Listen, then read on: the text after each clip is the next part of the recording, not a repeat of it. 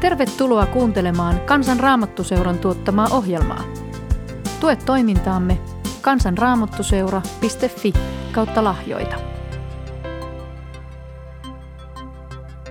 Tervetuloa Kysy Raamatusta ohjelmaan, joka on tässä perjantain Raamattu-baarin alla oleva ohjelma, uusi ohjelmasarja, joka on lähtenyt liikkeelle ja, ja meitä kauheasti jännittää. Voi olisitte kuulleet tätä säpinää, mikä meillä on niin kuin siitä, että kuka vastaa mihinkäkin kysymykseen ja niin edelleen, mutta Yritetään selvitä. Kiitos kysymyksistä, joita te olette lähettäneet meille. Ja niitä kysymyksiä saa vielä lähettää siihen, siihen meidän nyt tähän Facebook-lähetykseen. Katsotaan, jos mä onnistun niitä sieltä poimimaan. Meillä on joka tapauksessa hyviä kysymyksiä jo nyt, mutta niitä saa lähettää lisää ja meillähän on kuukauden kuluttua sitten tulossa seuraava lähetys, että jos tänään ei ehditä kaikkia vastata, niin sitten siellä vastaillaan taas näihin. Mutta nyt on hyvä kertoa, ketä meiltä on täällä ja, ja jokainen nyt voisi osallistujista sanoa, toivottaa hyvää iltaa ja kertoa, että kuka on. Lähdetään Tuula sinusta liikkeelle. No hyvää iltaa. Mä olen Tuula Tynjä Mä olen kansanraamattuseurassa avioparityön koordinaattorina, mutta taustakoulutukseltani nimenomaankin raamatun tutkija, mutta ehkä siitä vähän myöhemmin lisää. Sitten siirrytään Kangasalle. Minä olen Marko Sakulin ja palvelen yhden herran viinitarhassa, mutta kahdella palstalla. Olen kansanraamattuseuran nettipappi ja Kangasalan seurakunnan seurakuntapastori. Ja sitten lähdetään Lohjalle.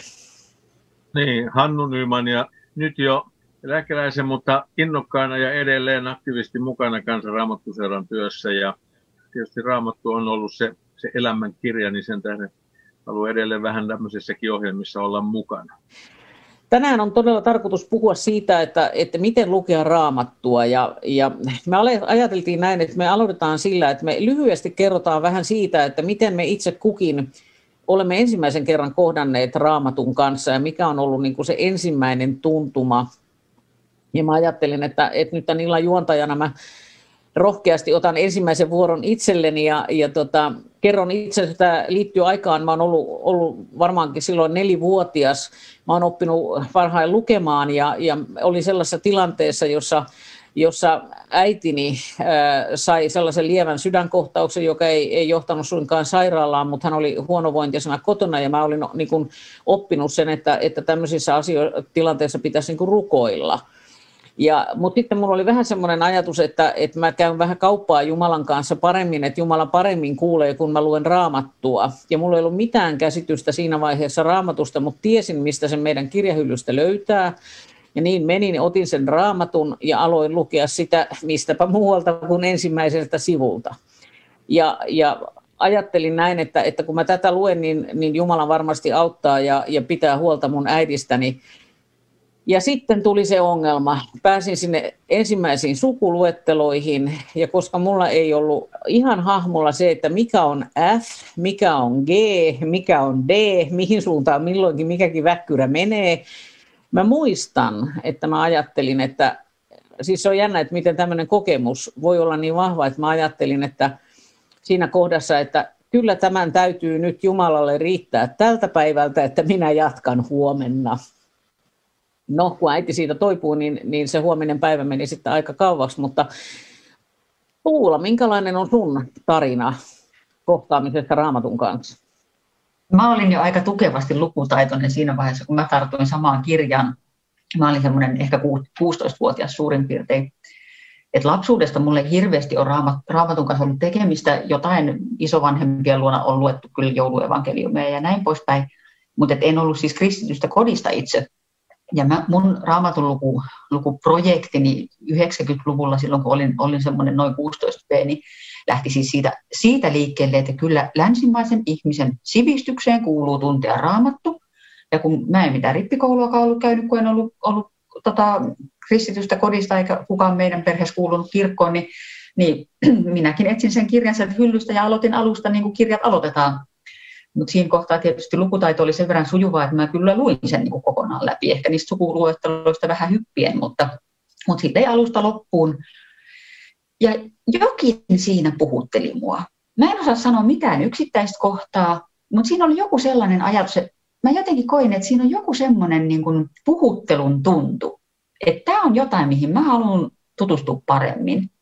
Sen jälkeen mä sitten menin myös rippikouluun ja liityin kirkkoon ja lähdin opiskelemaan teologiaa.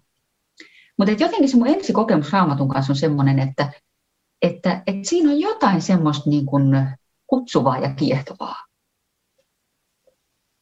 Aika huikea tarina. Kiitos kun jaoit sen. Marko, miten sun historiasi ja ensimmäinen kohtaaminen Raamatun kanssa? Minun tapauksessa porttiteoria kävi toteen, että kevyemmistä aineista vahvempiin. Mä oon kasvanut kristityssä kodissa ja uskon asiat on siinä mielessä ollut aina hyvin selviä. Ja kummitädiltä olin saanut, en edes tiedä kuinka pienenä, niin lahjaksi ikuiset kertomukset. Ja ne oli mulle hyvin rakas kirjasarja. Niissä on oma tuoksunsa. Mä voin tuosta selän takaa kirjahyllystä napata edelleen ja mä tunnistan oman kirjani. Äidillä oli joskus pyhäkouluopettaja, kun oli niin tota, toinenkin kirjasarja siellä. Mä, kun hänellä oli kaksi seiskanumeroa siinä vierekkäin, niin minä tiesin kumpi on minun, koska minun omani tuoksui tietyltä. Ja se oli hyvin rakas kirja.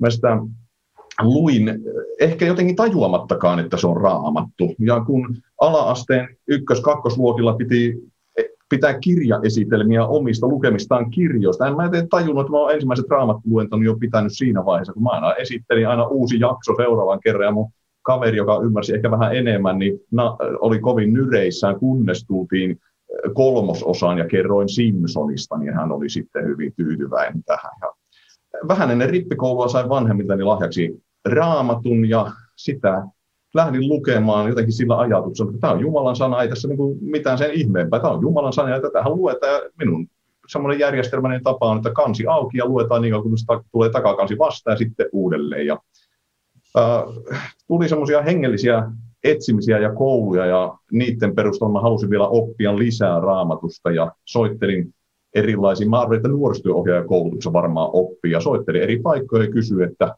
miksi minun pitäisi teidän oppilaitokseen hakea. Ja Raamattuopisto veti pisimmän korren, kun sanoi, että meillä on 200 tuntia enemmän raamattuopetusta kuin muilla. Ja sinne paperit, ja kun istuin ensimmäisellä Danielin kirjan luennolla, niin mä toin, että tämä on sitä, mitä minä haluan. Tämä onkin mielenkiintoinen tämä meidän joukko, että me ollaan kaikki aloitettu raamattua lukemaan ihan niin kuin sieltä kannesta kanteen periaatteella. Mites Hannu, miten sulla?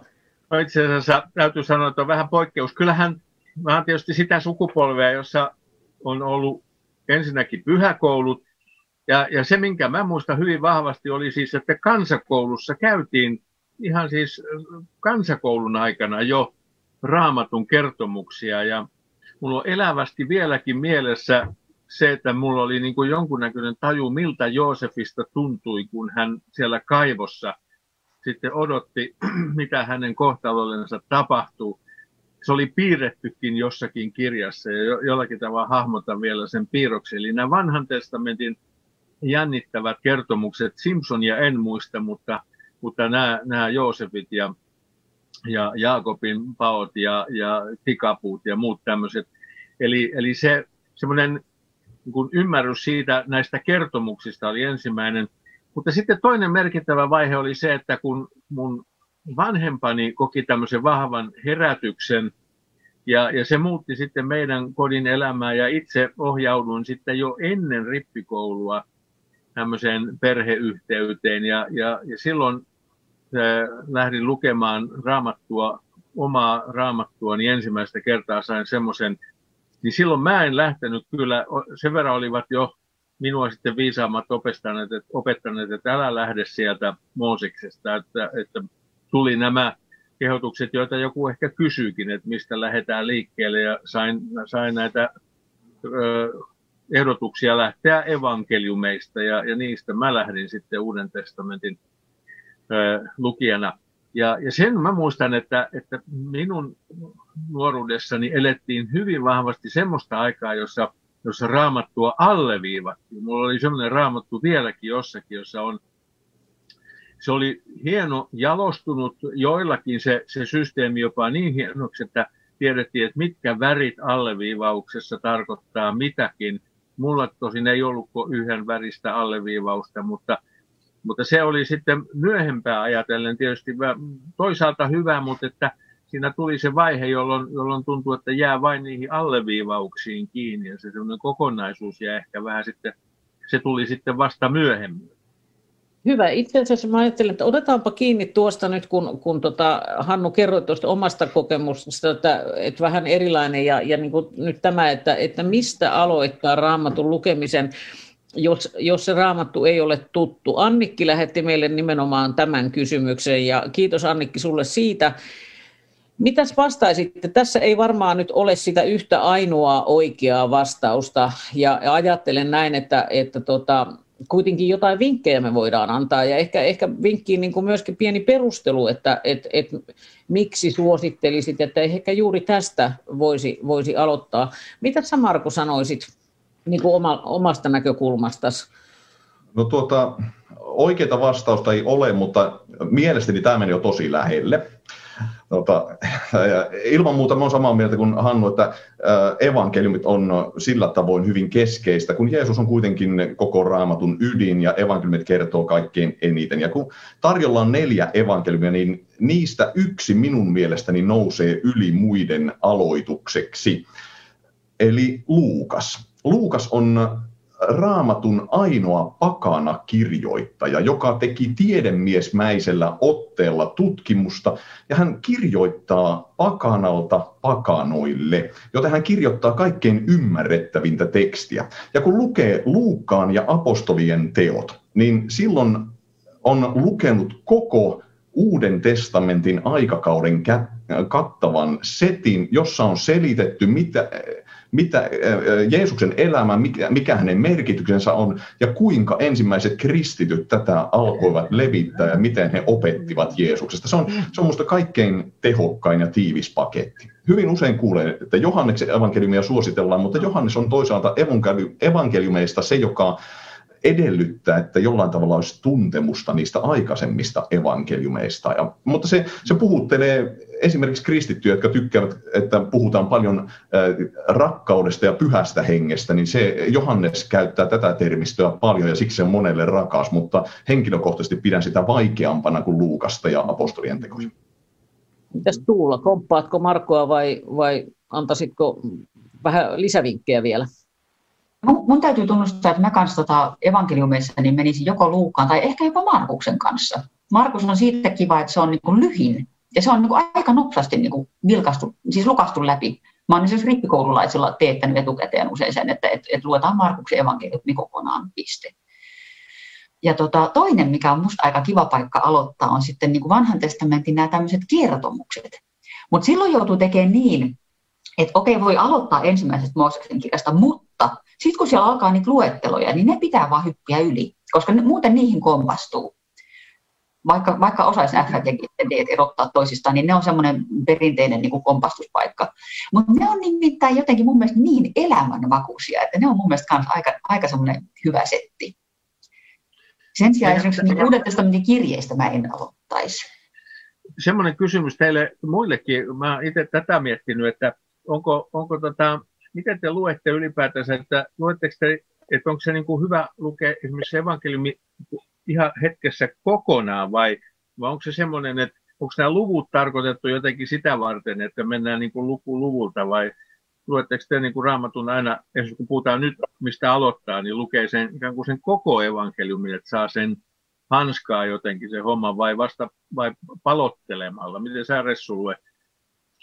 No, mä, mä kyllä yritän katsoa niitä kokonaisuuksia ja ehkä tietysti niin kuin juuri se, että se on hyvä meidän muistaa, että, että se, se lukuihin ja jakeisiin niin kuin pirstominen, jos nyt näin sanoo, niin, niin sehän on se ei ole se alkuperäinen tapa, eli että, että jos ajatellaan, että Paavalikin on kirjeensä kirjoittanut, niin ei se kirjoittanut sinne, että jae kaksi ja nyt tämä on toinen luku teille filippiläisille tai jotain no, tällaista, että, no.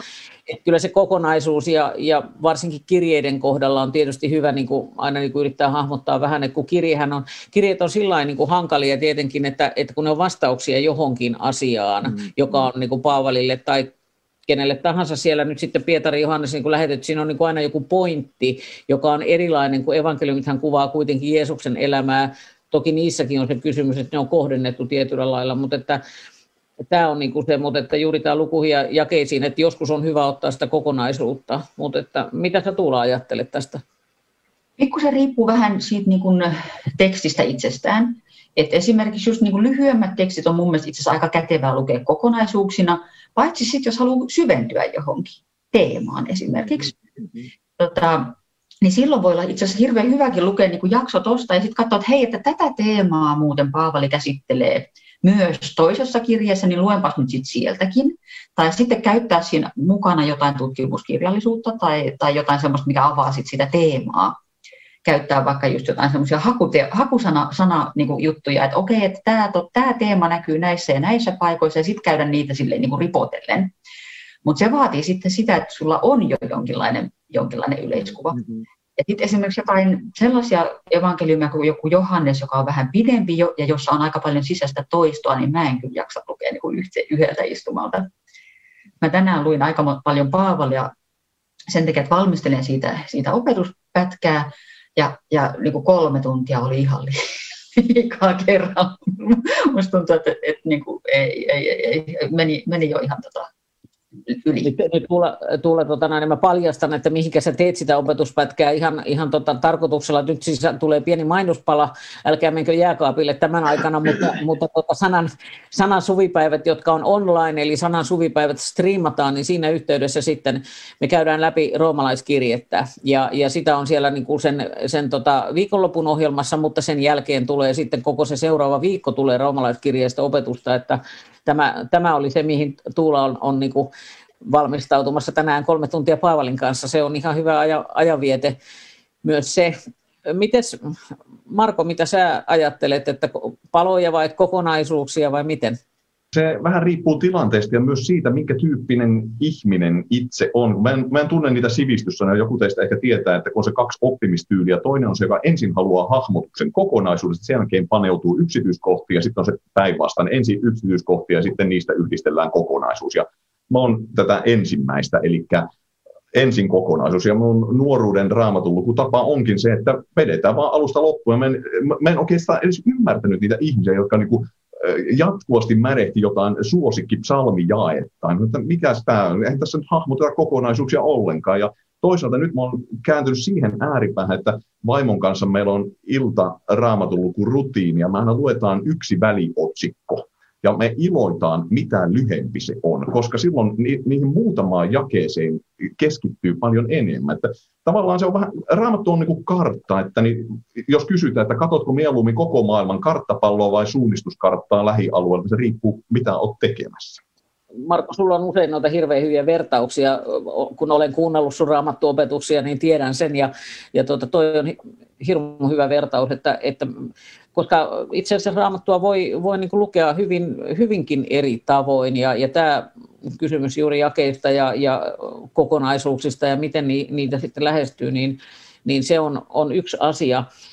Ää, jotenkin nyt sitten semmoinen kysymys, joka, joka tulee tästä vääjäämättä niin kuin esille, niin, niin tota, kun raamattu on se, se iso karttapallo ja, ja näin, niin, niin mitä sä Hannu sanoisit niin kuin siihen, että, että mihin niin kuin raamatun lukemisessa olisi hyvä keskittyä? En siis tarkoita nyt mihin kirjaan, mutta siis siellähän on tavattoman paljon asioita ja, ja jotenkin sellainen, että, että, että todellakin siellä on kaikkea mahdollista niin kuin tyylilajeista alkaen hyvin erilaisia kirjoja. Mehän opetetaan rippikoulussa, varmaan olemme kaikki opettaneet sitä, että raamattu on kirjasto, jossa on 66 erilaista kirjaa. Niin miten sä Hannu sanoisit, että mihin keskittyä? Tuohon edelliseen tosiaan vielä liittyykin just se ajatus, että, että miksi, miksi luen raamattua ja, ja mulla tuli just mieleen se, että, että itse lukee, niin Marko kerroit, että luette iltaisin, niin niin ainakin itsellä on myöskin vähän semmoisia eri kausia, että luenko niin kuin hartaudeksi, siis luenko, luenko mm. tämmöiseksi niin kuin, siinä tulee esimerkiksi nämä psalmit mieleen, että, että jotkut tekevät sillä tavalla, että mä muistan paras jako on se, että kun, kun sananlaskuissa on muistaakseni 31 kirjaa jaetta lukua, että joku jakaa sitten kuukauden päiville aina yhden luvun, ja, ja mä rehtiin sitä, että luenko sitä niin kuin omaksi hengelliseksi ylösrakennukseksi. Toinen tapa on tietysti sitten se, että mikä lähtee esimerkiksi evankeliumeista, että, että raamattua voi lukea myöskin niin kuin hankkiakseen informaatiota ja tietoa kristillisestä uskosta, siitä mitä kristillinen usko ylipäätänsä on. Ja tämä on just se semmoinen, minä olen elämäni aikana törmännyt lukemattomat kerrat tämmöiseen kunnolliseen suomalaiseen korpifilosofiin, joka aina sanoo, että no se on semmoinen kirja, se on niitä vanhoja itämaisia satuja ja, ja, ja, ja se, semmoisia, se on yhden heimon jotakin semmoisia iltanuotioilla koottuja tarinoita ja, ja, ja huuhaata. Ja, ja raamattua lukemalla, niin kuin, niin kuin Tuula sanoit, niin itse asiassa yhtäkkiä alkaa tajuta, että hei, tämähän, täällähän puhutaan ihan asiaa, että tämä, tämä ei olekaan pelkkä joku tämmöinen hartauskirja, vaan sieltä alkaa löytää jotakin semmoista, joka alkaa vahvistaa koko omaa maailmankuvaa. Ja, ja se on toinen tapa jotenkin lähteä. On vähän kysymys siitä, että mitkä ovat minun kysymykseni tällä hetkellä, mitkä on ne asiat, joihin mä haluaisin löytää jotakin vastausta on totta myöskin se, että, että joskus raamattua luetaan ihan just tällä tämmöisellä sormisysteemillä, että katsotaan sieltä joku, että puhuisiko tämä tämän päivän tunnussana minulle jonkun tämmöisen. Sekin voi toimia, mutta täytyy myöskin jotenkin aina ymmärtää se, että just tämä raamatun kokonaisuus, että raamattu ei ole semmoinen ikään kuin arpa-kirja, joista aina kun Jumalan pyhä henki voi puhua senkin kautta, mutta merkittävää on jotenkin hahmottaa se kirja valtavana kokonaisuutena ja, ja yrittää sitä kautta saada niin kuin kiinni Jumalan maailmasta ja hänen suunnitelmistaan meitä ihmisiä kohtaan. Anna ilon kuulua. Tue toimintaamme kansanraamattuseura.fi kautta lahjoita.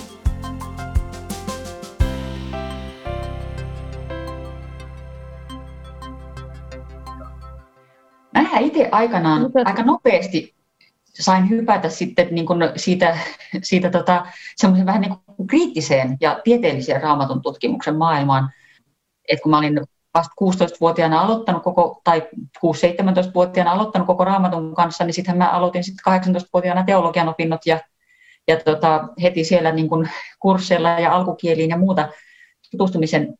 Ja mulle se oli ainakin alkupuoleen myös niin kuin älyllisesti haastavaa ja kauhean kiinnostavaa. Ei välttämättä aina niin kauhean hengellistäkään, eikä se mun, aina, mun mielestä aina tarvitsekaan olla, koska se on ihan oikeasti vaan tosi kiinnostava. Ja, ja, ja jotenkin mulla on jotenkin semmoinen, itselläni semmoinen kokemus, että raamattua saa lukea myös niin kuin haastaen ja niin kuin kyseenalaistaen joskus on varmasti tärkeää lukea rukoillen ja sille avoimin mielin, mm. mutta sitten jotenkin mä ajattelen, että sitä saa, sen kanssa saa myös painia, ja, ja jos sallitte, mä oon pikkusen provosoinkin, että mun mielestä sitä voi lukea välillä vähän niin kuin piruraamattua myöskin. Et sillä lailla niin kuin olla vähän niin kuin tarkka ja skarppi ja sanoa, että hei, nämä kohdat ei nyt oikein mene yksi kauhean hyvin keskenään, että mikä juttu tässä on. Mm. Et pitää jotenkin pystyä luottamaan siihen, että, että tota, et siinä, siinä, se on niin stydi, että kyllä se pystyy pitämään mua, mua vastaan pintansa.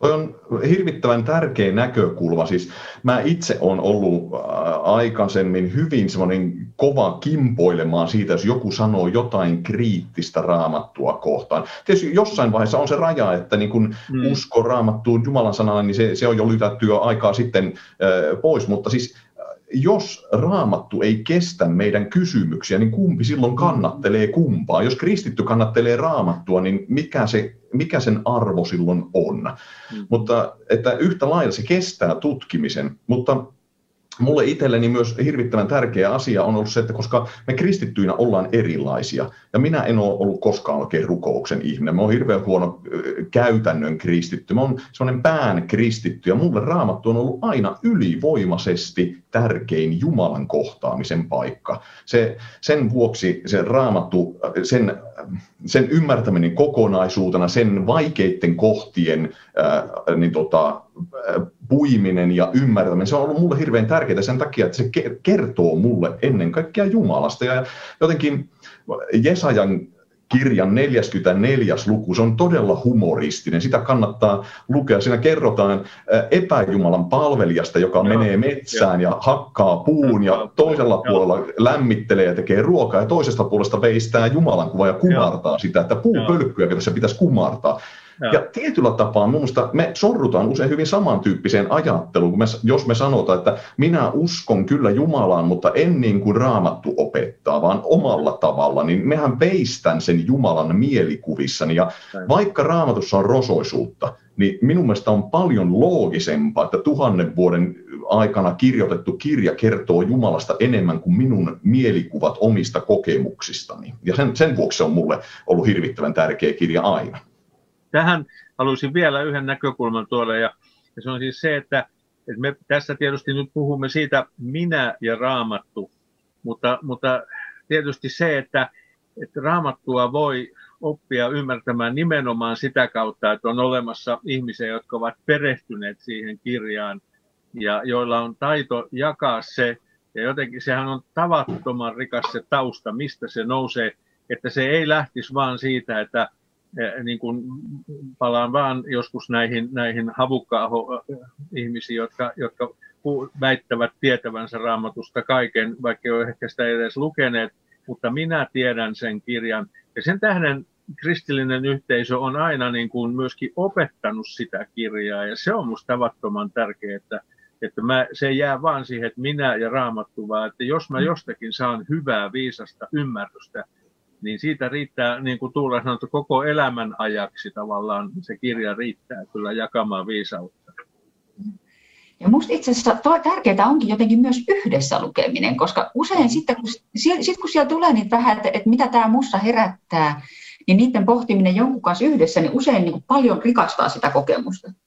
Raamattuhan kertoo paitsi Jumalasta, niin se kertoo paljon ihmisestä. Mm-hmm.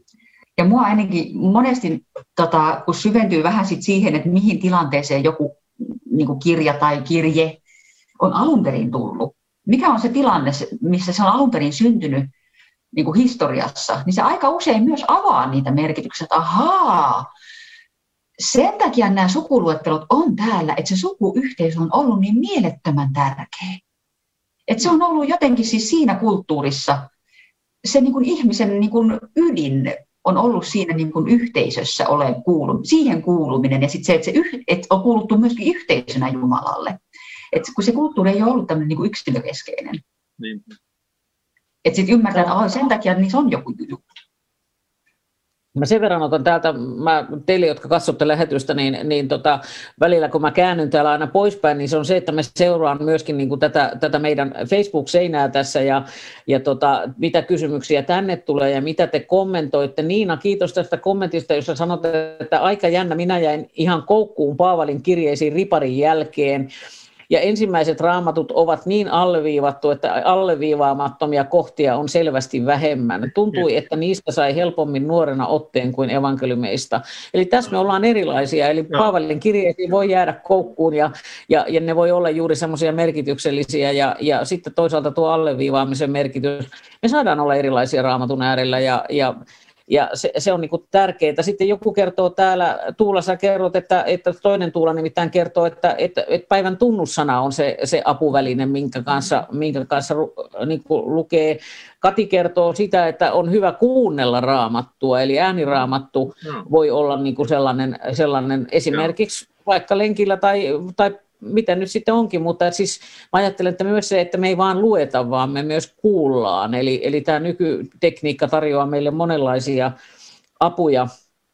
Sitten täällä on Pirkko kysyy semmoista asiaa, että, että mitä me ajatellaan siitä, että, että, että kun raamattu, raamatusta on niin eri käännöksiä, Siis nythän meillä on, on uusimpana niin kuin Uuden testamentin puolella tätä UT 2020, jossa on taas yritetty, yritetty niin kuin löytää enemmän tähän aikaan liittyviä ja sitten me tiedämme, että on ihmisiä, jotka lukee sitä 1938 käännöstä ja, ja vähän sitten meillä on niin kuin sitäkin, että no mikä on se oikein käännös. Ja sitten kun me mennään vielä siihen, että meillä on eri kielisiä käännöksiä, ja, ja niitäkin voi lukea niin kuin rinnakkain ja, ja näin, niin mitä te ajattelette niin kuin siitä, että raamatun lukemista rikastaa tällä tavalla näillä käännöksillä? Mitä sä Markku ajattelet?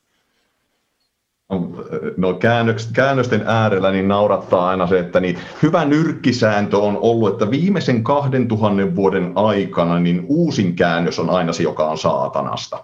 Että sen kun muistaa, niin silloin tietää, että miten asia menee. Eli se rakas, itselle tärkeät sanamuodot, niin ne on aina se oikea Jumalan sana. Ja, ja, ja äh, käännösten suhteen on välillä semmoista todella kiivasta keskustelua. Muistan joskus nähneeni Facebookin keskustelupalstoilla, kun nuoret ihmiset keskusteli siitä, että mitä käännöstä he lukevat ja ja, ja joku sanoi, että minä luen tätä ja tätä englanninkielistä käännöstä, koska se on kaikkein tarkin. Ja silloin mun tekisi mieli esittää kysymys, että jos sinä kerran osaat alkukielen niin hyvin, että pystyt arvioimaan, mikä ammattilaisten käännös on tavoittanut parhaiten sen sanovan, niin miksi sinä luet käännöstä? Lue sitten sitä alkukieltä. Joka ainoa käännös on käännös. Ja esimerkiksi 38 ja nykyinen raamattu, eli vanha ja nykyinen raamatun käännös, kummatkin palvelevat niin tota, tarkoitustaan. 38 kääntää kirjaimellisemmin tietyn sanan tietyllä sanalla. Ja 92 kääntää se voisi sanoa, että tietyn lauseen tietyllä lauseella. Se selittää tarkemmin. Eli jos haluat lukea, ähm, etsiä, että mitä sanoja on käytetty ja niin semmoista tietynlaista syvyyttä ja yhtymäkohtia, niin vanha käännös toimii siinä paremmin. Toki alkukieli vielä paremmin. Ja uusi käännös on taas ymmärrettävämpää. Se on, siinä mielessä mä itsekin olin aikaisemmin hyvin mustavalkoisia, että täytyy olla mahdollisimman kirjaimellinen käännös, mutta myöskin hyvä kysymys on se, että olisi, jos käännös on kovin kirjaimellinen, mutta kukaan ei ymmärrä sitä, niin onko siitäkään mitään hyötyä? Että minä ajattelen, että ei ole huono asia lukea eri käännöksiä, mutta lukekaa nyt ensin se yksi käännös ensin valmiiksi ja sitten seuraava. Mm-hmm. Tuula, haluatko kommentoida? Katselin, että sulla saattaisi olla joku kommentti siellä. Joo, tota, mä, kans, mä oon kasvanut sen 92 käännöksen kanssa, siis siitä lähtien, kun sitä raamattua aloin lukemaan, niin se on mulle tavallaan se tutuin. Sitä 202 2020 mä vähän luin ja musta se oli itse aika kivalla tavalla vähän raikas ja jotenkin semmoinen yleiskielisempi, koska mun mielestä oikeastaan niin kuin, mitä helpompi, niin sen parempi, jos nyt vähän kärjistää. Koska, koska jos mitä ymmärrettävämpää se on, niin, niin sitä, sitä useammat voivat siihen tarttua ja saada siitä rakennusta. Ja tota, sitten jos mä haluan tosi tarkkailla, niin sitten mä tietysti rupean katsoa niitä alkukieliä. Ja tota, joskus käy niin, että kun joku sanoo, että, että onpas jännä kohta, niin sitten mulle tulee heti että ahaa, onpas jännä, no sitten täytyy mennä ja katsoa, että mikä tämä on ja, ja ottaa selvää. Mä itse en hirveästi käytä, mulla on monta käännöstä, mutta mä käytän lähinnä sitä 92 ja sitten jos tota mä haluan tarkemmin katsoa, niin sitten mä katson alkukieltä. Joskus ihan siis niin kuin kiinnostuksesta saatan katsoa, että no miten tämä olisi siinä kolmekasissa. Mutta tota, tai, tai sitten nyt sitä ihan uusinta sitä 2020. Mutta harvemmin mä itse asiassa olen tullut lukeneeksi niin kuin muun kielisiä raamatun käännöksiä. Et mä jotenkin ajattelen, että jos mä lähden muille kielille, niin saman tien mä sitten yritän, yritän tahkota sen alkukielen kanssa. Mutta silloin, kun se ei tietenkään ole kaikille mahdollista, niin silloin hyvin voi avata vähän uusia näkökulmia lukea, vaikka nyt sitten niin englannin, saksan, ruotsinkielisiä käännöksiä. Tuo on totta, että tuolla... Hannu, tuolla... Tässä, tota, niin, niin paljon vanhoja, että sä muistat varmaan sen semmoisen mullistavan asian kuin elävä uutinen, Kyllä. jonka kansanraamattu se aikanaan kustasi ja, ja joka Joo. oli niin kuin semmoinen ikään kuin vapaa, vapaa ja niin kuin helposti ymmärrettävä Joo. käännös, mutta sulla oli kommentti, mä keskeytin sinut anteeksi. Niin, ei, no se liittyy itse asiassa juuri tähän, muistelen vaan, että, että englanninkielisessä maailmassa, jossa on siis lukematon määrä näitä, niin, niin siellä taitaa olla vieläkin niitä ihmisiä, joille ainoa oikea on tämä King James, joka on muistaakseni 1640-luvulta. Ja, ja kieli, englannin kieli on jo totaalisesti toinen, mutta jotkut on sitä mieltä, että Herra puhuu vain sen King James-käännöksen kautta. Mutta tähän käännöshommaan, niin, niin sen verran nyt viime vuosikymmeninä on tullut niin rajuja muutoksia tämän kääntämisen suhteen, että tässä haluaisin korostaa sitä, että jos luet raamattua, niin niin semmoiset käännökset, jotka kuitenkin on, miten mä sanoisin, vakavassa mielessä tehtyjä ja, ja jotenkin tämmöisen, josta löytyy ikään kuin se semmoinen yhteisöllisyys tai, tai sitoutuminen siihen kristilliseen taustaan yhteisöön. Mä otan esimerkiksi esimerkiksi sen, tämä oli yksi esimerkki tämä elävä uutinen, mutta sitä ennen vielä oli muun muassa esimerkiksi Pentti Saarikoski käänsi Matteuksen evankeliumia. Hän oli loistava kieli-ihminen, mutta että, että hänellä oli jonkunnäköinen lievä vähän tämmöinen tendenssi siinä, ja se, se oli tämmöisenä, sitä pidettiin vähän niin kuin tämmöisenä pienenä kuriositeettina, että tämän tyyppisiä, jos tulee, niin, niin niiden kanssa aina saa ehkä enemmän olla vähän niin kuin kyse, kyselemässä kuin se, että on olemassa tämmöinen, esimerkiksi kun puhumme raamatun kääntämisestä eri kielille, niin siellä taustalla on usein monet lähetysjärjestöt ja, ja vahva sitoutuminen johonkin niin kuin perinteiseen kristilliseen uskoon. Ja sen tähden voimme tietää, että niiden käännösperiaatteet pyrkivät olemaan uskollisia sille, sille taustalle. Se, mikä tänä päivänä ja, ja saa olla ehkä vähän hereillä, on se, että nyt kun on kaikki alkukielet ja kaikki löytyvät netistä, niin on ilmenemässä pieniä piirteitä siitä, että jotkut saattavat esimerkiksi jotkut pienet ryhmät ruveta kääntämään raamattuja vahvemmin vielä oman näkemyksensä mukaisesti korostamalla jotakin. Mutta Suomessa onneksi meillä, meidän kielialue on niin pieni, että meillä ei ole varaa kun semmoisilla käännöstyöryhmillä, jotka, jotka lähtevät niin kuin hyvin vakavalla pohjalla sitä tekemään. Että sen tähden mä sanoisin, että Suomessa voi luottaa näihin, näihin raamatun käännöksiin. Sitten on tietysti kokonaan eri kysymys, on esimerkiksi tämä Jehovan todistajien. Joku saattaa katsojistakin ajatella, että mikä, mikä suhde siihen. Se on tehty hyvin tarkoitushakuisesti tämä uuden maailman käännös ja, ja, ja sen suhteen itse olisin kyllä hyvin kriittinen ja varovainen. Mä vielä halu, saisinko vielä lisätä, tuli ajatuksia teidän hienojen puheenvuorojen aikana, että olen sitä mieltä, että sen raamatun lukemisen rikastuttaminen on hyvä juttu. Mutta rikastuttamista tapahtuu vasta sitten, kun on ensin juurtunut johonkin. Ja mä ajattelen, että ei ole huono asia, että oppii raamatun sanamuotoja sillä tavoin, miten ympärilläkin suuri joukko sitä käyttää, niin ettei raamatun lause tunnu aina vieraalta. Esimerkiksi viralliset käännökset on tässä mielessä erittäin hyvä juttu. Ja toinen asia on myös se, että me opitaan asioita helposti, jos se toistuu uudelleen samalla sanamuodolla ja raamatun jakeiden muistaminen ulkoa ei ole huono asia. Se on totta. Se on ihan totta ja, ja mä ajattelen, että se voi, se voi niin kuin monessakin kohdassa kyllä olla siunaamassa, että siinä mielessä se, se ulkoa opetteleminen ei ikään kuin pakkona tai taivaaseen pääsyn edellytyksenä, että meitä tentattaisiin siellä raamatun kohdista, mutta sellaisena, että, että se rohkaisee meitä. Nyt tota, mä otan täältä, täältä tota, vähän kysymyksiä ja kommentteja, ja me on saatu etukäteen semmoinen kysymys jo, jo ihan sähköpostiin. Kiitos, äh, kiitos Riina sinulle siitä kysymyksestä, se oli monipuolinen. Ja, ja Riina kysyy täm, tätä kysymystä, että, että miten voisin taas alkaa säännöllisesti lukea raamattua. Eli monella on varmaan tämä kysymys mielessä, että kun, kun niin kuin alkaa, sitten se jostakin syystä jää, ja niin kuin mitä apukeinoja te, te ajattelette, että miten se säännöllisyys, ja säännöllisyys ei välttämättä nyt ole niin kuin juuri se, että joka aamu, vaan että et, hmm. et siinä kuitenkin hmm. löytyy se rytmi. Mitä ajattelette, mitä, mitä vinkkejä voisitte antaa? Lisäkysymys on se, että, että te tai joku katsojista, onko kukaan keksinyt tähän uuteen korona-aikaan, kun me ollaan tämmöisellä yhteydellä, niin, niin että jotkut lukisivat raamattua tällä tavalla näköyhteyksien päässä, raam, tämän, tämän tyyppinen raamattupiiri. Kaverin no, kanssa sä... lähtee lukemaan näin päivittäin ja vaihdetaan kuulumiseksi ja sitten luetaan yhdessä jotenkin raamattu. Voisiko näin toimia? No nyt, nyt tota noin, toi oli aika johdatteleva kysymys, että on Markolle pakko antaa puheenvuoro tässä.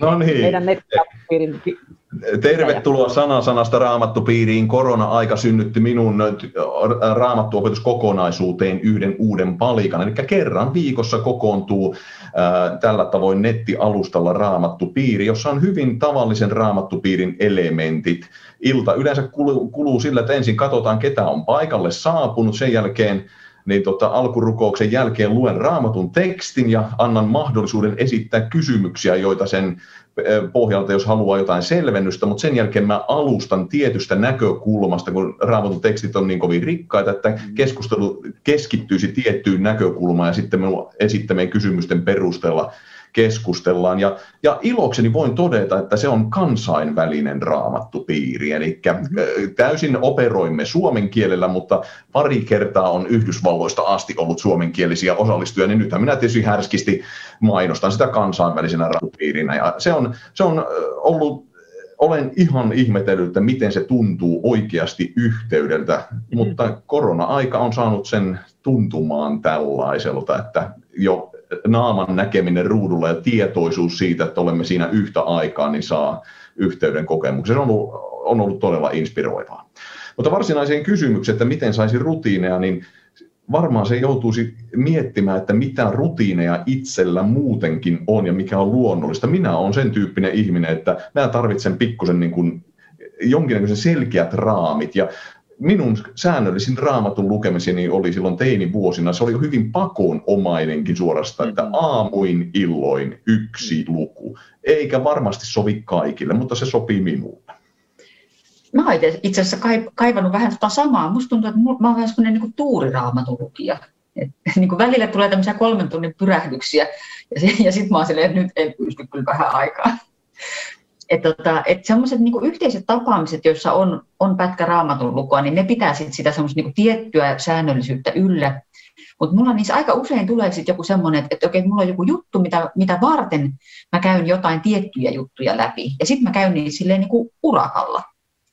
Mutta se ei sitten taas rakenna tuota rutiinia. Et mä ehkä tarvitsisin just semmoista niinku jotain kaveria siihen.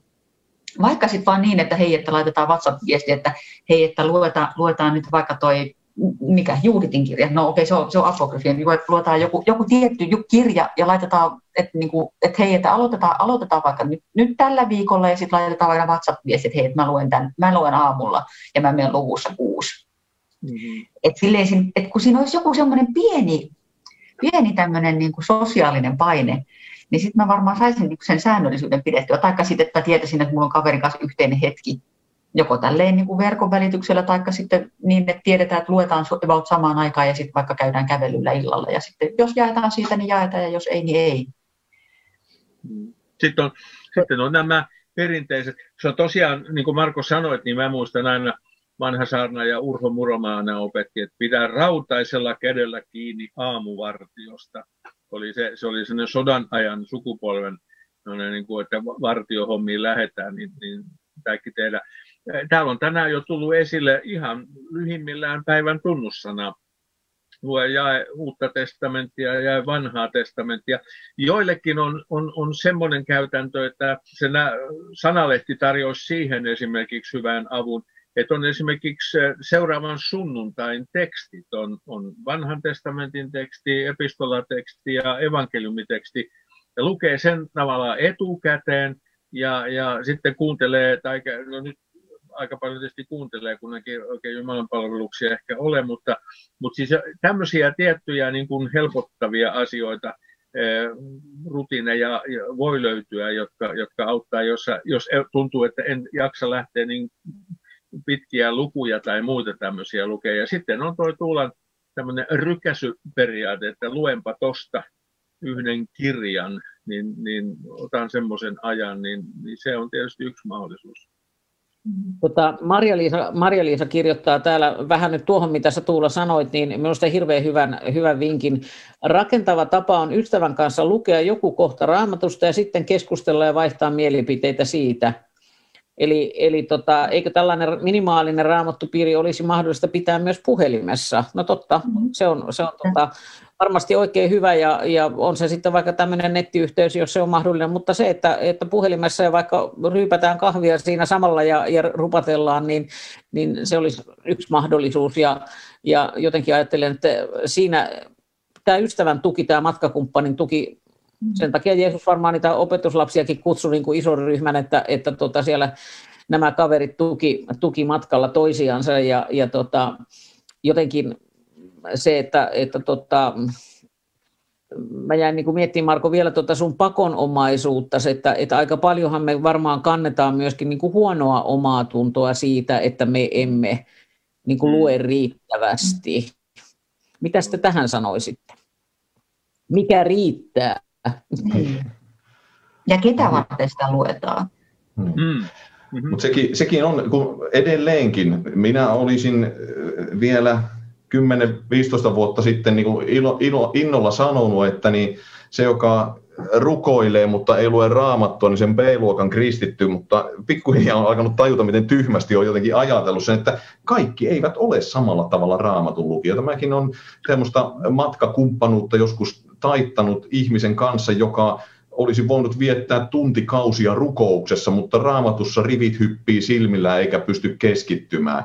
Niin onko minä jotenkin parempi kristitty, että mulla ei ole mikään ongelma lukea raamattua ja tutkia, mutta ei paljon mene sormet ristiin rukouksen merkiksi. Että niin, mulle tuli tässä mieleen, että niin, äh, mähän, mähän niin raamattu seurana voitaisiin tehdä ihan kohtalaisen iso palvelus tässä asiassa, koska me jokainen me luetaan päivittäin ihan järjettömät määrät puhelinta, mutta ei se raamattu tartu. Mutta entä jos me ruvetaan, jokainen, joka on liittynyt rinkiin, niin sille lähetetään vähintään kymmenen jakeen mittainen raamatun teksti joka päivä puhelimeen, niin kyllä se sen lukee. Aivan. Toi, toi tota, puhelin, puhelin on muuten siinä mielessä niin kuin näppärä, että, että tänä päivänä, että kun sinne saa sen raamatun, eli, eli niin kuin, niin, se on myös yksi, yksi tapa niin kuin lukea sitä ja, ja ottaa se ja, ja käyttöön. Bibliaseurahan on siinä, siinä niin kuin tehnyt hyvää työtä myöskin ja Raamatun lukijaliiton se, se hetkinen lukuopas, johon täältä myöskin viestitettiin ja, ja näin. Mutta Marko, nyt muista tämän lähetyksen jälkeen kommenttikentässä Niina kysyy sulta, että, että missä pää, miten pääsee mukaan siihen sun nettiraamattupiiriin, niin muista kirjoittaa ohjeet sinne kommenttikenttään, että te, jotka katsotte, niin lukekaa ne sieltä ne ohjeet. Sä voit tietysti nyt myöskin Mä Marko... Sanoa, sanon, sanon ihan pika-ohjeen. www.nettipappi.net ja jos eh, nettipappi.net, ei, ei muita lyhenteitä perässä, koska nettipappi löytyy netistä, nettipappi.net. Mutta niin, jos haluat itse ottaa jonkun raamatun projektin Eh, niin tota, värvää itsellesi joku kaveri, joka lähettää sulle sinun haluamasi kelloaikaa WhatsApp-viestillä aina seuraavan lukuun pätkän, niin siinä olisi varmaan yksinkertaisin tapa saada rutiini. Ja sitten hei, tota, näitä on näitä puhelinäppejä. Tota, esimerkiksi Dominilifella mun mielestä oli se, on semmoinen kanssa, että siinä on just joku päivän sana. Että kun se no. tavallaan se välähtää puhelimessa jonkun kerran, niin sitten tulee ainakin se luettua. Niinpä. Mm-hmm. Mutta se, se, se, jokaisella, jo, jos haluaa sen rutiinin johonkin vaikka tiettyyn, että minäpä haluaisin nyt lähteä siihen Luukas apostolien teot juttuun, niin se Joo. ei välttämättä ole niissä äpeissä juuri mukana, niin sitten voi niin kuin tehdä tämmöisen ystävyys- ja avunantosopimuksen jonkun kanssa. Niin. Joo. Kyllä kauhean hyviä käytännön vinkkejä te olette antanut, ja, ja mä antaisin myöskin yhden nimittäin niin kaikille teille, jotka seuraatte nyt tätä Facebook-seinän lähetystä ja olette sen löytäneet, niin, niin toivottavasti olette löytäneet myös sen, että me myös julkaistaan joka aamu pieni raamatun selityspätkä, nimittäin lähellä tänään kirja on, on aamuisin ilmestyy muistini mukaan noin kello seitsemän maissa äh, sana. Siellä on aina, aina raamatun kohta ja sitten siitä on lyhyt, lyhyt selitys ja meidän talon työntekijät on niitä ollut kirjoittamassa ja, ja sieltä löytyy kyllä ihan myöskin semmoisen säännölliseen, myös sen tyyppiseen. Mutta niin kuin Marko sanoi fiksusti, niin, niin tavallaan jos haluaa jotakin tiettyä kirjaa lähteä lukemaan, niin, niin tota, silloin, silloin niin kuin lähteä juuri tällä lailla, niin kuin otin nyt esimerkin, mitä voi tehdä, niin, niin se olisi ihan, ihan näppärä näppärä. Ja se toinen toisemme tsemppaaminen. Tota, niin, näitä erilaisia tapoja, mä haen tässä nyt näitä kysymyksiä, mitä meillä on tullut, niin, niin tota, vielä näihin erilaisiin niin kuin raamatun lukemisen tapoihin, niin me puhuttiin nyt kokonaisuuksista, me puhuttiin niin kuin siitä, että, että, että niin kuin toisaalta voi niin kuin mutustella sitä, sitä lyhyttä pätkää tai sitten sitä yhtä jaetta, me tiedetään, niin kuin, että se on se on niin kuin yksi tapa, että et, et niin kuin päivän mittaan ottaa yhden jakeen ja, ja jotenkin ikään kuin mutustelee, pureskelee sitä. Mutta sitten mä ottaisin esille myöskin sellaisen tavan, joka, joka nyt on itse asiassa korona-aikana myöskin äh, niin kuin nostanut suosiotansa. Se on ollut suosittu toki aikaisemminkin, mutta nyt se tapa tutkia, niin on, on tavallaan siihen raamatun tekstiin eläytyminen. Eli, eli se, että me lähdemme niin kuin jotenkin tekemään matkaa siitä, että minkämoisia ajatuksia ja oloja niillä ihmisillä on. Eli silloin puhutaan bibliodraamasta. Ja, ja tota, meillähän äh, Lahtisen Mika bibliodraama-ohjaaja, joka on meillä työssä, niin on vetänyt näitä bibliodraama raamatturyhmiä ja, ja tota, ne ovat olleet tänä keväänä hyvin suosittuja. Ja kun Marko sanoit noista sun nettiraamattupiireistä, että, että että niin kuin sulla on ollut kansainvälisiä, niin Mika tässä joku aika sitten kertoi, että, että oli aika jännä heidän kokoontumisensa, kun siinä on, siinä on tota viiden kerran ryhmiä, hän ne nyt on ollut niin, että, että siellä on, ja vähän, ne on ollut vähän eri pituisia. Ja, ja tota, siellä, siellä tota, sanoit, kun he lukivat raamattua siellä ja eläytyivät johonkin tarinaan, siellä on aina joku, joku tarina, mitä, mitä lähdetään katsomaan, niin yksi osallistuja oli Jerusalemista. Eli juuri niiltä samoilta paikoilta, mitä, mitä, mihin he eläytyivät siinä ja, ja mitä he työstivät ja, ja mitä he etsivät. Ja, ja se on ehkä sellainen tapa, mä ajattelen, että sinulle, joka olet niin lukenut paljon raamattua, niin voisi olla ehkä joskus ihan hyvä, kun, niin kuin lukea, kun luetaan sitä paljon niin kuin niin kuin järjellä ja, ja semmoisella tavalla, niin, niin ehkä sitten tämmöinen eläytyminen voisikin tuoda siihen, siihen tota, vähän uudenlaista näkökulmaa. Onko teillä jollakulla kokemusta siitä, että olisitte olleet mukana tämmöisessä eläytyvässä raamattutyöskentelyssä? Tuula, mitä sä sanoisit siitä? Mä, ollut, ja mä, mä kyllä tykkäsin. Siis musta se avasi niinku uudenlaisia näkökulmia. Mä en ole ollut Mikan ohjaamassa ryhmässä, mutta tota, on ollut siis muuten. Ja tota, siinä kyllä jotenkin niin kun se kosketus on sit jotenkin henkilökohtaisempi. Silloin tota, jotenkin sitä eläytyy ja silloin jotenkin niin kuin on enemmän ehkä niin kuin kokonaisena persoonana siinä mukana, kun ei tavallaan niin kuin mennä vaan sen niin kuin älyn ja päättelyn kanssa liikkeelle. Ja silloin se ehkä niin kuin puhuttelee vähän toisilla tasoilla myöskin. Ja niistä saa niin kuin uudenlaisia niin kuin kyllä, uudenlaisia oivalluksia. Voin suositella siis tosi lämpimästi. Hannu, sä oot paljon opettanut vanhan testamentin henkilöistä ja, ja tota, mä ottaisin oikeastaan tästä niin kuin liukuman siihen, että, että nyt ei, ei lähdetä puhumaan vanhasta testamentista, koska silloin 21.5. tulee se lähetys, jossa puidaan vähän sitä. Siinä on muun muassa Riitta Keskimäki mukana ja, ja, ja tota, Mutta et se, että et kun sä lähdet opettamaan niin kuin jotakuta henkilöä, sulla on ollut niitä rososia raamatun miehiä, mm. niin, niin tota, ja Maija vaimos on kirjoittanut paljon raamatun naisista, niin mikä idea sulla on siinä, että sä lähdet niin kuin, tutustumaan johonkin henkilöön, opettamaan hänestä? No itse asiassa liittyy tuohon, mistä, mistä Tuula sanoi itse asiassa tuolla joskus aikaisemmin, että Raamattu on siis kirja, joka puhuu Jumalasta ja, ja Jumalan maailmasta ja Jumalan todellisuudesta – mutta, mutta vähintään yhtä rosoisesti ja monisyisesti se puhuu ihmisestä. Ja, ja oikeastaan se yksi idea, miksi, miksi o, niin kuin löysin, täällä on tietysti lyhyesti se tausta, että kun itse olen, jos joku katsoja voi tähän samaistua, niin, niin kun mä olen on tämmöisen herätyskristillisyyden lapsi, niin, niin mullahan ei aikaisemmin, niin kuin kerroin, niin menin suoraan uuteen testamenttiin ja mullahan ei vanhaa testamenttia ollutkaan sen tähden, että, että evankelioitiin ja, ja kaikki tapahtui. Siellä oli Paavalin kirjat, ne kaikkein tärkeimmät vanhasta testamentista korkeintaan psalmeja luettiin jonkun hartaustilaisuuden aluksi. Ja vasta kun olin Israelissa ja sain palvella suomalaisia rauhanturvaajia ja löysin sen maan, niin en löytänyt niinkään Jesaja enkä Jeremia, vaan sen historian. Ja sieltä tuli näitä ihmisiä, kun mä aloin lukea, niin mä että hyvänen aika, näähän on siis liha ja verta olevia ihmisiä. Ja se, mikä mua on viehättänyt raamatun henkilöissä, on juuri se niiden rososuus, että, että kun mä ensin kuvittelin, että en ikinä tule yltämään hurskaudessa Paavaliin enkä Pietariin, niin yhtäkkiä tajusin, että hyvänen aika, näähän nämä, nämä sössii omat perheensä ja, ja omat elämänsä siellä ja, ja toimii monella tavalla. Ja Jumala kuitenkin jotenkin selittämättömällä tavalla on niiden elämässä hyvin vahvasti läsnä. Ja se on niin kuin innottanut mua ajattelemaan, että mä sittenkin kuulun tähän samaan porukkaan kuin nämä. Että, että, että, että kun mä ajatellut, että, että kun moni sanoo, että raamattu on semmoinen niin kuin jotenkin ihanteellinen, niin itse asiassa eh, se, mikä siinä just vetää puoleensa, on se, että, että siellä on ne samat ihmiset, jollainen minä ja, ja, ja rohkeinen väittää, että tekin olette, että, että me ollaan näitä, näitä samoja, ja meidän elämässämme Jumala tulee todeksi ja todelliseksi. Ja siksi minua kiinnostaa ne raamatun henkilöt siellä.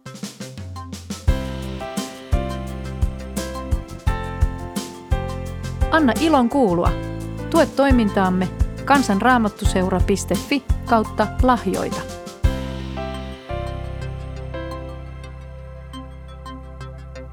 Tuossa on, on mun mielestä jotain tosi, tosi olennaista siitä myöskin, että, että, mikä, mil, että kun minä löydän itseni sieltä, löydän ne samastumispinnat, niin silloin mä tavallaan pystyn myös ottamaan niin kuin itselleni niitä jotenkin niitä lupauksia. Jotenkin pystyn ottamaan vastaan, kun mä näen, että, että tämän tyyppisessä tilanteessa annetaan joku lupaus, niin sitten mä näen ehkä sen, niin kuin ver, sen, että missä minä olen vertainen. Siellähän on paljon sellaistakin, joka ei samalla tavalla kosketa meitä nykyisin, koska se on just sellainen, että siellä on, on kulttilait, että älä, älä sotke puuvilla ja pellavan lankoja samassa vaatteessa.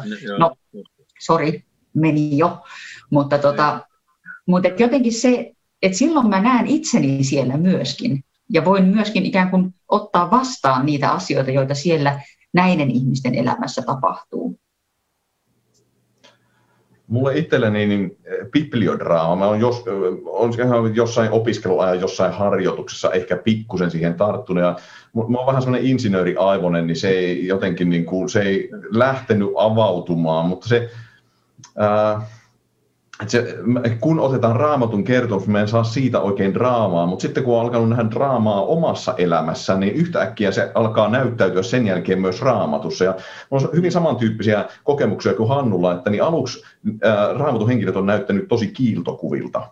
Ja itse asiassa kiiltokuva ei ole särkynyt raamattua lukemalla, vaan sitten kun se kiiltokuva särkyy omassa elämässä, mm, mm, niin sitten alkaa nähdä, että itse asiassa täällähän se sama rosoisuus on. Että jollain tavalla sitä kuitenkin tulee niin lukeneeksi raamattua niin omien silmälasiensa ja mm. oman elämänsä läpi, niin se näyttää aina yllättävän paljon siltä, mitä se, mitä se omakin elämä. Ja, mm. mutta, mutta esimerkiksi nyt eilen aloitettiin nettiraamattupiirissä niin sanotusti raamatun juoni on alkuluvut on saatu käyty ja nyt lähti Abrahamista liikenteeseen ja on raamattu luennoilla käynyt ne jo aikaisemmin läpi ja nyt käydään raamattu piirimateriaalina, niin Abraham on ihan huikea hahmo ja se rososuus ja niin kuin melkein rohkenisin väittää, että kuka tahansa meistä uhraisi, mm. olisi valmis uhraamaan oman poikansa, kuten Abraham, jos olisi ensin käynyt sen myllytyksen läpi, mitä hän kävi.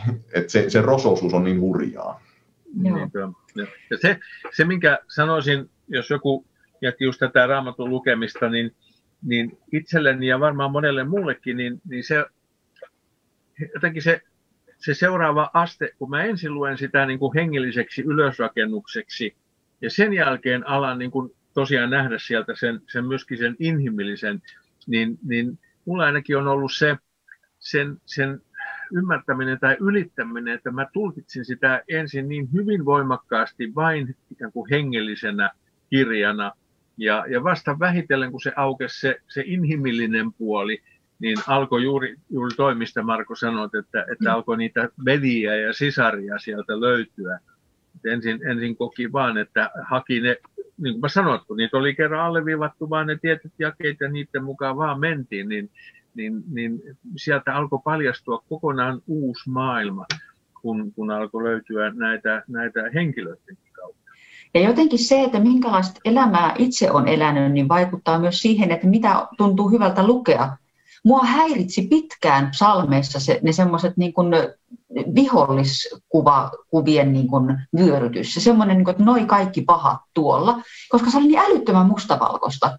Ja sitten siellähän on niitä kauheita niin kuin, tota, niin kuin tuhon toivotuksia vihollisille. Ja ne häiritsi mua pitkään.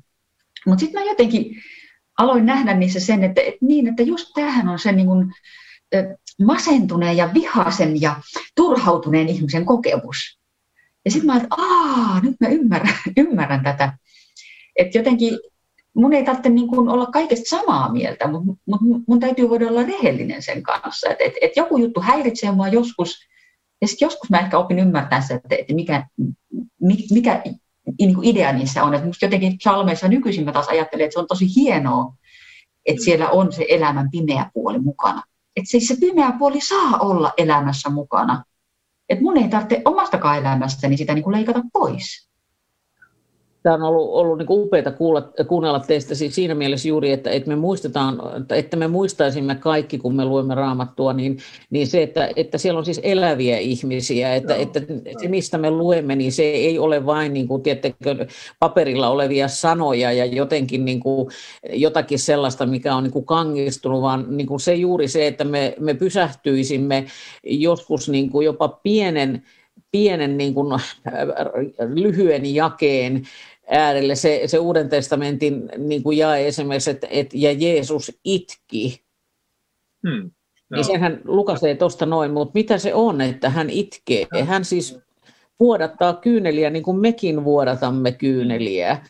Et, et niin kuin jotenkin tä, tällaiseen niin kuin pysähtyminen niin kuin siihen, että mitä tässä oikein tapahtuu, niin, niin se, se on niin kuin se ihmisen elämän todellisuuden äärellä oleminen. Ja, ja, ja sitten toisaalta tietysti Paavalin ja, ja Johanneksen ja Pietarin kirjeet on sitten taas ihan oma lukunsa niin kuin tässä. Ja apostolien teot, niin kuin Marko viittasit, niin, niin sitten taas oma seikkailukertomuksensa. Ja, ja onhan se niin kuin mielenkiintoinen, mä oon jotenkin aina hykertelen sitä kohtaa, kun kun tuota, Paavali ja Parnapas niin kuin ottivat yhteen ja toinen lähti toiseen suuntaan ja toinen toiseen suuntaan, niin, niin tota, juuri se, että, että tätäkin tapahtuu. Se todetaan siinä yhdellä lauseella, mutta siihen yhteen, yhteen virkkeeseen on niin kuin varmaan, niin kuin, mitä se on ollut, kun Mm. Pojat on siellä vääntänyt, että tonne mennään ja eikä oteta Johannes Markusta mukaan. No kyllä otetaan se mukaan ja eikä oteta ja niin edelleen. Että, mm. että joskus on hyvä antaa se mielikuvituksen myöskin kulkea siellä mukana. Mutta nyt mä otan täältä kysymyksen, joka on Anne lähettänyt ja johon lupasin, että vastaamme, kun tuolla kommenteissa se oli ja se tuli sähköpostilla. Anne, kiitos sun kysymyksestä.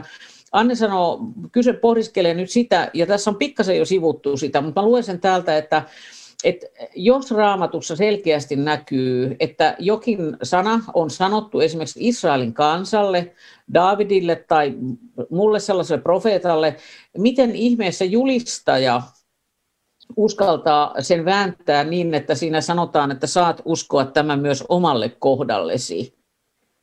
Ja, ja tässä nyt niin kuin tämmöinen pieni kritiikki niin kuin siihen, niin kuin, että, että voiko näin, tai on kysymys, että, että, että voiko näin sanoa, niin mitä te ajattelette, että, että, tota, että kun raamattua opetetaan ja siinä sanotaan, niin ollaan sen äärellä ja sitten sanotaan, että no tämän voit uskoa myös omalle kohdallesi. Sitä on tässä sivuttu, mutta mä haluan nyt jotenkin vielä zoomata tarkemmin, niin mitä nousee tästä?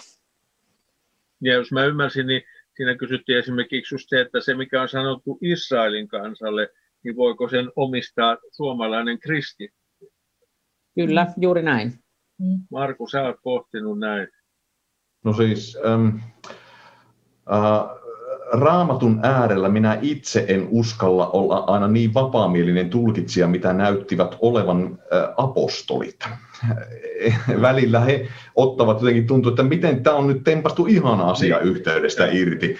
Mutta esimerkiksi Paavali, olikohan se, kuka se oli nimeltään siellä, joka sanoi, että rakastui Paavalin kirjeisiin ja minä, minä ymmärrän sen. Se on, se on, se, se, ei ole, se ei ole kertomuksia, joista vähän niin kuin arvaillaan, mitä nämä meinaa. Siellä on teologiaa tehty ja dogmatiikkaa, niin se, se on ollut minun aivoille aina sujuvaa.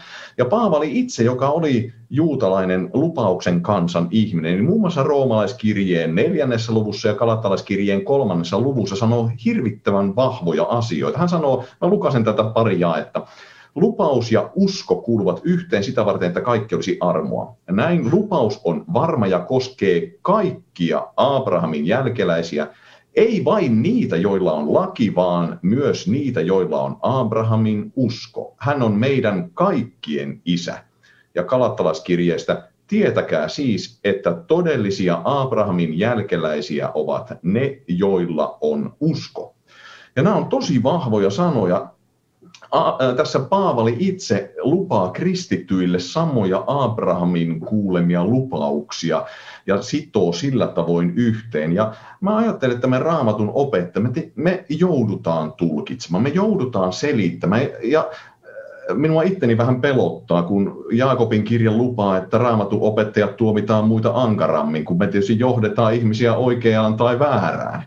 Mutta varmasti väärä vaihtoehto on se, että me ei tulkita. Ja näitä Paavalin sanoja mukaillen, niin se, mikä ei selkeästi kuulu juutalaiseen kulttilakiin, jonka Jeesus täytti, tai mikä ei kuulu juutalaiseen maalliseen lakiin, joka kosketti vain sitä alueellista, niin ne on sellaisia asioita, jotka on sanottu meidän omistettaviksi.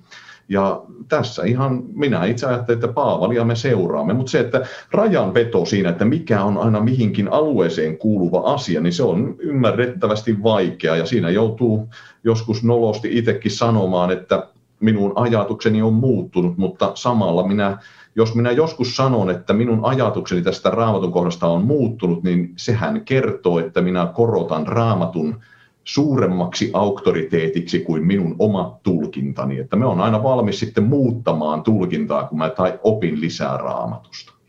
Joo, mun mielestä se ei ole mitenkään helppoa siis niin kuin miettiä, että, että minkä voisin ottaa itselleni täältä tai, tai tulkita niin, että tämä koskettaa nyt meitä.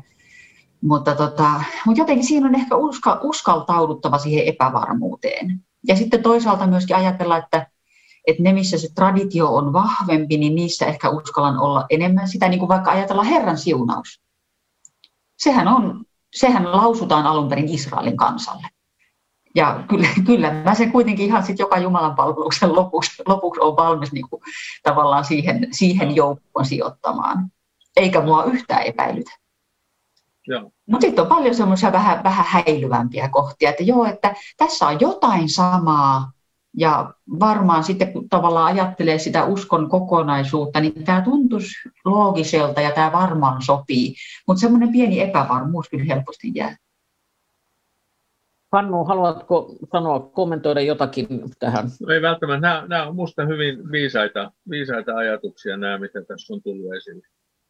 Hyvä. Yksi, käyt, yksi käytännön kohta, missä meistä aina arvon, kun mä käyn kastekeskusteluja ja siellä raamatun kohta on esillä, että minä olen sinut nimeltä kutsunut. Mm. Sinähän mä teen hirveän ronskin sovelluksen, että Israelin kansalle sanottu lause minun mm. mielestä koskee myös kastetilannetta, jossa Jumala nimeltä kutsuu opetuslapsekseen. Ja tämä sama kohtahan on monissa synninpäästön. Moni on saattanut katsojistakin kuulla se Jumalan palveluksessa luettavaksi ihan synnin päästön sanana. Okay. Nyt mä otan yhden asian esille. Talouselan Kaisu tuolla alkuvaiheessa jo, jo niin kuin kysyi meiltä sitä, että, että nyt kun tulee sitten niitä kohtia, joita me ei raamatusta ymmärretä. Mutta Kaisu kysyi sitä, että, että mitä mieltä me ollaan siitä Lutterin ajatuksesta, että, että kun tulee sellainen kohta, että mitä ei ymmärrä, niin, niin kerrotaan, että Luther on sanonut, että nostaa vaan hattua ja menee eteenpäin, eikä jää, niin, että et niinku, ei jää sitten niinku junnaamaan tai että lopettaisi raamatun lukemisen siihen, niin mitä, mitä niiden vaikeiden kohtien kanssa suosittelet? No, mä lähtisin siitä juuri, juuri siitä, että toi on minusta viisas neuvos sikäli, että, että itse olen huomannut, että, että joku kohta aukeaa myöhemmin. Ja, ja täytyy nähdä, että elämä on matka ja, ja joku asia, jota, jota en silloin ymmärtänyt, voin sitten ymmärtää. Mieluummin niin kuin se, että mä alan, alan pistää niin kuin kolmiota ympyräreiästä sisään ja, ja niin kuin väenväkisin sitä yrittämään. Ja sitten saattaa olla se, että tulee viisas opettaja, joka avaa ymmärtämään, että aa, näinhän tämä on. Että kyllä minusta tuossa se viisaus on, että ei minun just niin kuin Marko on tuossa sanonut jo parikin kertaa, että kumpi on niin kuin yläpuolella, minä vai raamattu, että, että, että jos, jos, jos minä en ymmärrä raamattua, niin lentäköön lepakkoon koko kirja, että, että ei se, se ei ole niin, vaan minä nöyrästi suostun sen kirjan edessä Ja, ja hyvä Jumala puhukoon sitten myöhemmin, jos haluaa tästä asiasta. Mutta että, että mä olen usein tätä ajatellut, että nyt en tätä ymmärrä, mutta ehkä se joskus avautuu. Mun mielestä raamatussa on myös sellainen hieno inhimillinen koukku, kun voidaan kysyä, että kum, kummanlaisia esimerkiksi lauluja laulat mieluummin, hämä, hämä, häkki vai jotain vähän uudempaa ja äh, runsaampaa ja monipuolisempaa. Siis raamattu, jos se kerta lukaa sulla olisi täysin selvää muistasit aina, niin se hävittäisi myös mielenkiintoisen. Se, se kertoisi myös, että sinä olet viisaampi. Niin kauan kuin siinä on vaikeita kohtia, se kertoo, että raamattu on sinua viisaampi ja se voit oppia sitä yhä lisää. Jos joku vaikea kohta on sellainen, että ei aukene, mene levollisin mielin ohi. Mutta jos se jää sinua vaivaamaan niin, että siitä alkaa tulla jonkinnäköinen uskon jarru tai riippakivi, niin mä pikkusen päivittäisin tuota Lutterin ohjetta, että kun tulee vaikea kohta, niin kirjoita nettipappi.net-palstalle kysymys. Ja sitten mä, mä tykkään hirveästi nimenomaan ruotia semmoisia aivan raamattu kysymyksiä. Mä oon itse ollut aina semmoinen älyllinen raamatun lukija. Minua kiusaa hirveästi, jos mä en jotain ymmärrä. Jaetaan mm. tuskaa yhdessä ja mä koitan parhaani mukaan vastata. Se eteenpäin meneminen toimii joskus, joskus toimii opiskelu, joskus toimii kaverikas juttelu, mikä, mikä mihinkin tilanteeseen itselle, itsestä tuntuu parhaalta. Mutta minusta on hyvä antaa itsellensä myös lupa olla välillä eri mieltä raamatun kanssa, vaikka se, vaikka se voi tuntua vähän siltä, että asetanko nyt itseni yläpuolelle. Mutta mun mielestä jotenkin niin se on ihan rehellistä ja sanon välillä, niin kuin, että mun mielestä tämä Paavali kyllä puhuu ihan höpöjä tässä jossain kohtaa. Että, niin että hei, että tuolla se sanoi, että nainen profetoikoon niin tukka, tukka auki, ja tuolla se sanoi, että nainen olkoon hiljaa. Hei, come on, päättäisi jo. Joo, ja, ja, ja, ole edes Jumalan kanssa aina samaa mieltä, mutta no, ei tiedän, kumpi, tiedän kumpi häviää sen kädenväännön, mutta en ole silti aina samaa mieltä. Joo, se on totta. Hyvä. Eli, mutta varmaan äh, niin kuin kuulinko mä oikein, kun mä kuulin niin kuin teidän, teidän niin kuin vastauksista myös niin kuin sen, että, että se, että ei ymmärrä raamattua äh, joidakin kohtia siellä, niin että se älköön olko este sen lukemiselle. No, Eli ajatus kyllä, niin kuin siitä, että annan periksi ja ei tästä mitään tule, vaan että, että jatkaa ja, ja toisaalta luottaa sitten siihen, että, että Jumala myöskin sanaa, sanaansa pyhän henkensä kautta avaa. Kyllä. Ja jotenkin mun mielestä on myös tärkeää ajatella, että, että se, että mä en ymmärrä raamattua, ei tee minusta myöskään huonoa kristittyä. Mm. Mm-hmm. Mm-hmm. Juuri, t- joo, tämä oli todella, todella niin kuin tärkeä näkökulma vielä tähän. Ja, ja tota, ajattelen, että se oli itse asiassa äh, niin kuin Tuula, aika hyvä loppukaneetti tä, tälle ohjelmalle. Me ollaan aika pitkälti nyt ne, mitä mä olen niin kuin saanut etukäteen ja, ja tota, mitä tuolta ehdin poimia, niin, niin tota, äh, mä nyt teen vähän semmoisen inhottavan tempun, siellä oli kysymys myöskin laulujen laulusta, mutta kun mä katson tuota kelloa, niin, niin tota, me on, onneksi meillä ei ole niin kuin maksullinen tämä ohjelma-aika, mutta että meidän katsojat ei, ei nyt ihan niin kuin nukahda siellä, niin, niin tota, lopetellaan tähän näihin ajatuksiin, mitä sä Tuule sanoit, että et, et niin kuin se, että me emme, me emme niin kuin, ä, ymmärrä jo, niin kuin kokonaan tai, tai edes, että meille tulee niitä vaikeita kohtia ja on välillä vähän epätoivosta ja tuskasta, niin kuin Marko sanoi, niin, niin se ei tee meistä huonoa kristittyä. Ja sitten toisaalta niin kuin se, mistä me ollaan tässä jo puhuttu, niin, niin se raamatun monikerroksellisuus, niin kuin se tuli tuossa monessakin niin kuin esille, että et, et raamattu niin kuin Hannu, sä taisit sanoa sitä, että, että, että se aukeaa sitten joskus toisen kerran. Ja, niin. ja se, mitä meidän elämässä tapahtuu ja mitä me ympärillämme näemme, niin, niin se saattaakin olla juuri, että siihen tärkeään kohtaan niin, niin se sitten, sitten aukeaa. Eli ajatus siitä, että mitä vanhan testamentin puolella sanotaan, että et, et Jumalan sana ei koskaan palaa tyhjänä, vaan se aina tekee meissä jotakin. Mutta joskus se, se mitä se tekee, tapahtuu niin kuin hitaasti, joskus se on sitten semmoinen wow-oivallus hetkessä. Mutta se laulu ja laulu äh, on, on nyt, säästellään se sinne, sinne 21.5. perjantai-iltana tulevaan äh, Kysy Rammatusta lähetykseen. Ja, ja tota, silloin on tarkoitus nimittäin puhua vanhasta testamentista. Ja, ja siihen ohjelmaan voitte jälleen lähettää kysymyksiä sähköpostiosoitteella ulla.saunaluoma at sana.fi. Se on myöskin, myöskin tuota, tulee sitten tähän, tämän lähetyksen siihen, siihen kommenttitekstiin. Ja, ja tota, sen tiedän, että, että siellä on mukana Riitta Keskimäki, hänet haastoin, koska hän paljon opettaa vanhasta testamentista ja, ja mä uskon, että, että siellä on myös monia muita niin kuin mielenkiintoisia vieraita ja, ja haastateltavia niin kuin tänä iltana. Eli laittakaa kysymyksiä tulemaan ja, ja, ja tota, niitä voi, voi laittaa todella niin kuin jo tämän lähetyksen kommentteihin kysymyksiä vanhasta testamentista tai sitten tosiaan lähettää sähköpostilla. Muistakaa toi Markon Sano nyt vielä se osoite ihan, ihan sinun äänelläsi, että mihin voi, voi lähettää postia sinulle ja mitä kautta saa tietoa siitä sun nettiraamattupiiristä. Nettipappi.net. Sieltä löytyy oikeastaan kaikki, mitä minä nettiin olen tehnyt, niin sinne vaan. Nettipappi.net. Kyllä. Ja Mika Lahtinen, eli mika.lahtinen at sana.fi. Lähetä postia siihen, jos haluat mukaan niihin Mikan vetämiin bibliodraaman nettiryhmiin. Niistä löytyy myöskin Kansanraamattuseuran nettisivulta. Laitan sinne kommenttikenttään myöskin siitä vinkkiä. Aika moni muuten kirjoitti tuolla kommenteissa jo siitä, että, että on ollut mukana ryhmässä ja se on ollut antoisaa. Ja, ja tota, eli otetaan myöskin uusia tapoja vähän, vähän tota, tämän raamatun lukemisen kanssa. Mutta kiitos kaikille teille, jotka olitte vastaamassa, Tuula, Marko, Hannu, ja kiitos kaikille teille, jotka, jotka tätä katsoitte, ja, ja tämä jää tallenteeksi, ja tässä voi sitten, sitten jäädä meidän kanssa väittelemään uusintan, uusinnan ottaa ja, ja kuulostella siinä.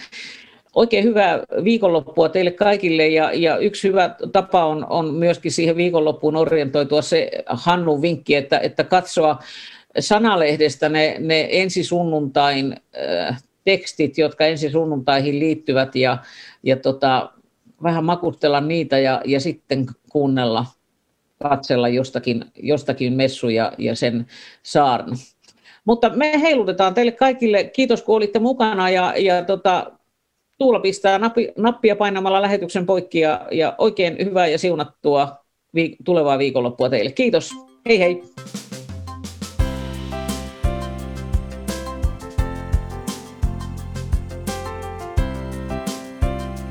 Kiitos, että kuuntelit. Tue toimintaamme kansanraamottuseura.fi kautta lahjoita. Siunausta päivääsi.